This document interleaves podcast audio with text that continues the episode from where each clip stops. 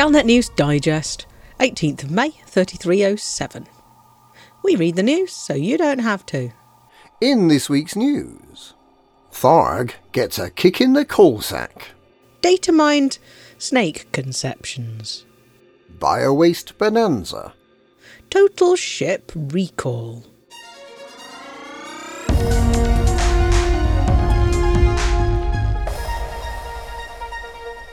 Despite commanders rushing off to the Crystal Shard forests to gather materials amid concerns that the forests may suddenly and inexplicably vanish, progress in repelling the latest Thargoid invasion has been more than encouraging. Anti-Xeno combat pilots have been out in force in the Coalsack and California nebulae and in the Pleiades region, fighting off the invading Thargoid hordes. Tharg the Mighty's tentacles have already been eliminated from Musca Dark region PJ-P B6-1, where can be found the Alliance regional headquarters Beatoncourt Base, and from Celaeno, wherein lies Artemis Lodge. Two of the systems in the Coalsack Nebula still have a massive Thargoid presence, but everywhere else, deep inroads have been carved into the Thargoid battle fleet with an expectation that at least two starports will be under repair late this week. Meanwhile, huge numbers of starport workers from the 10 damaged stations have been evacuated to a nearby rescue ship by commanders with passenger cabins and heat sinks.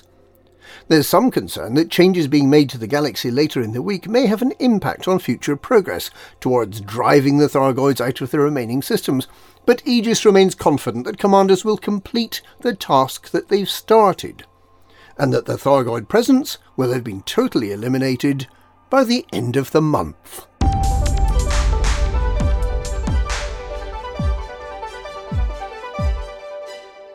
Commanders with a good knowledge of information technology and a rather less thorough grasp of the Pilots Federation terms of service have been finding out what wonderful new things may be coming to the galaxy. Galnet News Digest pays no attention to such nonsense, preferring instead to speculate wildly and without any basis in fact. So, on the basis of uninformed speculation, what might be coming to the galaxy? Spaceships! That's what! There are plenty of old designs just waiting to be brought up to date and released into the showrooms. Many of them are named after snakes, who doesn't long to see the boa wriggling around the galaxy, or the entirely different ship called the Constrictor? The Gecko has fans, as does the submersible Moray starboat. And what commander hasn't wanted to own a worm class landing ship? Add to that all the other classic ships the Bushmaster, Cayman, Cougar, Chameleon, Copperhead, Delta, Drake, Gavial, Griffin Gnat. hawk, hognose, iguana, moccasin, monitor, ophidian, racer, urutu, and wolf. And of course, the Panther Clipper, which everyone was expecting to be re released back in 3300 and every year since. And the potential for new ships for sailing galactic shipyards seems almost unlimited. There's more. Speculation is rife that there may be strange sorts of space vegetables on the new planets that may be scannable using a special new form of scanning device. There are rumours of space taxis run by a company called Apex Interstellar. And of strange settlements that can be raided on foot.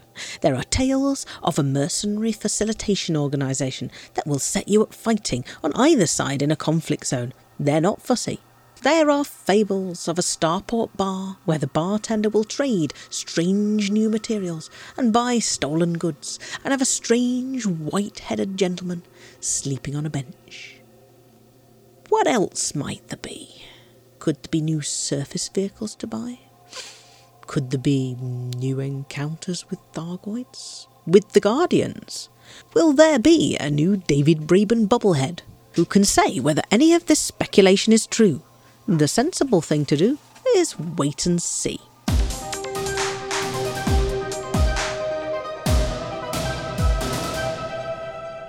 The Alliance's decision to hold the Prime Ministerial election on a Thursday can only mean one thing. Pilots Federation members will be asked to help out in some way. But how? Bringing in the ballot boxes, perhaps? Ferrying foodstuffs and beer to the ballot counters? Taking sides in a civil war that breaks out when Mahon is inexplicably re-elected despite his distinctly beige credentials. Or will it be something more exciting? If Mahon gets the shove, will Nakato Kaine take over not only the post of Prime Minister, but also Mahon's power play responsibilities? Will the utterly useless mining lance be replaced by a new weapon, sponsored by power play leader Prime Minister Nakato Kaine? And if so, what form will it take? What sort of weapon would fit the current Alliance zeitgeist? Galnet News Digest believes it may have stumbled upon the answer earlier in the week. Nakato Kaine's special power play weapon will be a giant trebuchet that can be fitted atop any Lakon Spaceways ship. The Alliance Shitslinger launches a huge gobbet of ordure towards enemy ships, covering the cockpit viewing screen, fouling the thermal radiators, and clogging up the hardpoints. A fully functioning enemy ship can be turned into an entirely non-functional brick with one well-aimed shot. The community goal will be to source and supply as much bio-waste as possible to fuel this new miracle weapon. And when the goal is reached, enemy pilots had better watch out. Commanders pledged to Nakato Kaine who earn this new weapon will soon have them shitting bricks.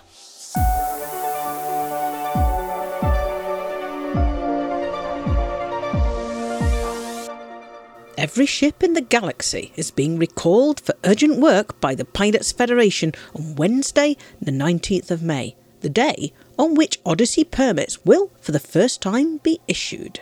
These are real permits this time, not the pretend alpha permits, and they will allow commanders who have paid the appropriate fee not only to land on a significant number of new planets, but also get out of their spaceships and walk on the planetary surfaces. Commanders will be able to form teams with other Odyssey pilots, which allows them to take rides in each other's spaceships and to drive each other's surface vehicles. However, commanders who have not paid for the Odyssey permit, including users of the PS and Xbox flight control systems, will see absolutely no change whatsoever in the galaxy after the emergency maintenance completes. Everything will be spookily the same. So, why the need for the universal ship recall? It's all down to the equipment that segregates Odyssey commanders from the rest while commanders with the Odyssey permit will be granted access to the new environments and capabilities. All other commanders' ships will be fitted with the Trojan device, a mechanism that prevents their view screens from displaying the galaxy in all its newfound visual splendour. Instead, these unfortunate commanders will see a real time recreation of the galaxy as it used to be, the old Horizons way. Opinion is divided about whether non Odyssey commanders will actually be in a different parallel galaxy that looks and behaves like the old one, but they certainly won't be able to see Odyssey commanders unless the latter choose to cast off their godlike status and manifest themselves to less privileged commanders using the Horizons portal. In around six months, on a date yet to be confirmed known as Soon TM Day. The Trojan devices will be removed, allowing all commanders finally to see the galaxy as it truly is. The Odyssey ship upgrades and the Trojan ship modifications will start at 0700 with no flying permitted and should be completed 11 hours later at 1800. At which point, a combination of downloading the ship software updates and a mad rush to log in and claim first footfall on a favourite planet will cause orbital traffic control chaos with a selection of orange sidewinders, mauve, black, and yellow adders, scarlet and magenta kraits, purple pythons, blue, gold, teal, and taupe cobras, and not to forget a spate of the much loved silver fer-de-lance. And if you complain that you can't fly your ship, older and wiser heads belonging to older and wiser smart smartasses will shake and the ancient adage of never play on patch day will be muttered, along with the equally venerable and pointless question You did remember to back up your bindings, didn't you? And that's the last Galnet news from the Horizons galaxy. Galnet News. We bring atmosphere to the news, so the Pilots Federation don't have to.